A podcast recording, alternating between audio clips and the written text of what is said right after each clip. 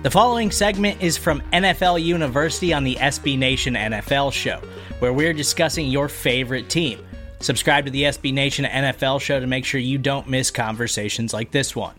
My number one seed in the NFC is the Tampa Bay Buccaneers, and you know, again, I don't think the Bucs have a perfect roster, but I, I still think that they've got enough talent, and Tom Brady was still operating at a high level last season. Like I think Tom Brady is still very good. We'll see if the cliff ever actually comes for Tom Brady. Um, maybe it is going to at some point, but he hasn't shown any signs of that yet. Like his play hasn't declined in any significant way that you're like, oh no, he at the end is near. Like he's still, you're still just like, okay, oh, yeah. maybe that dude is going to play until he's 50 years old.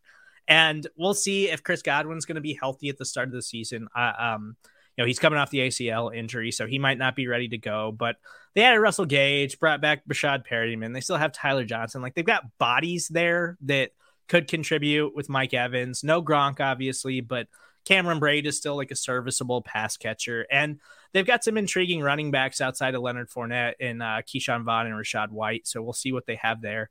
I think their offensive line is still going to be really good. Um, the big question mark I have for them on defense is really going to be pass rush but they add Logan Hall in the draft, and, and then they still have Shaq Barrett. So we'll we'll see. I still think that top to bottom, they still have a very talented roster. I've just got a few more questions about them overall that I haven't had over the last couple of years. They added Keem Hicks too. Oh, I, I forgot about it. Like, see? that's what makes me really worried about Tampa. I think that defense is going to be really good. I think yeah, I, if Todd Bowles would have still been the DC, I think he would have gotten another head coach job after this year, just with the talent that they have out there right now. Uh, they're not going to get as banged up in the secondary as you know, knock on wood, as they were last season, which is you know a big deal for them.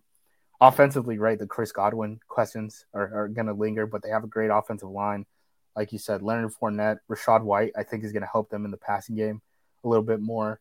You know, their tight end situation, they did just lose Gronk, but like it wasn't like Gronk was playing 95% of the snaps or anything. And they have Cameron Brate, Cade Otton.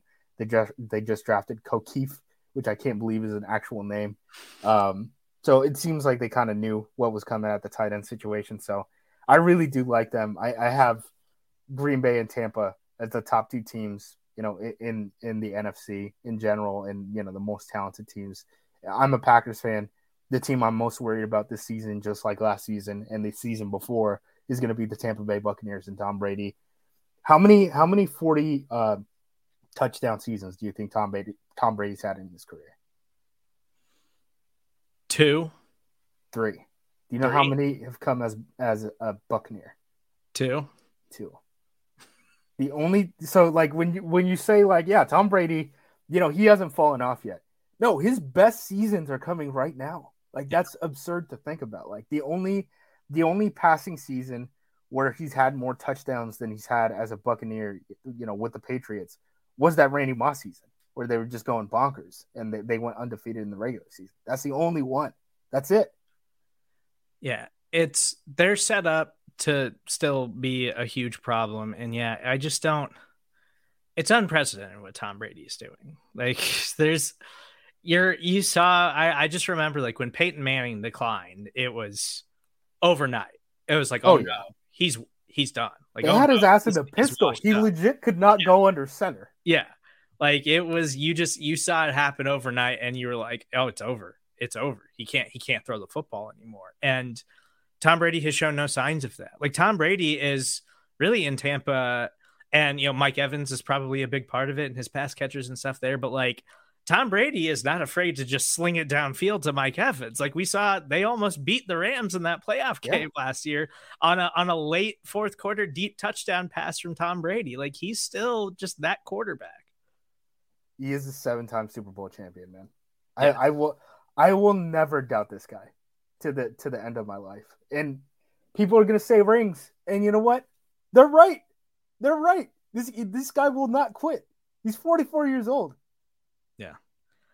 And I think he's going to go to Miami after next season too. So he, is. He Dude, is. They said who, who was it that said one of his former teammates was in the media saying, "I don't think he's going to quit until he gets ten rings." Yeah. Get him out of here! I can't do three more seasons of this. Yeah, at some point the NFL is just gonna have to be like, dude, come on, man. Where you were uh, you were supposed to retire like a generation ago. like we got a whole new generation of quarterbacks. Like Eli's not here anymore. Peyton's not here anymore. Ben's not here anymore. You got to get out of here, Tom. You got you got to let some of these other guys chase some glory here. This is absolutely ridiculous. You can listen to the rest of this conversation by subscribing to the SB Nation NFL show wherever you get your podcasts.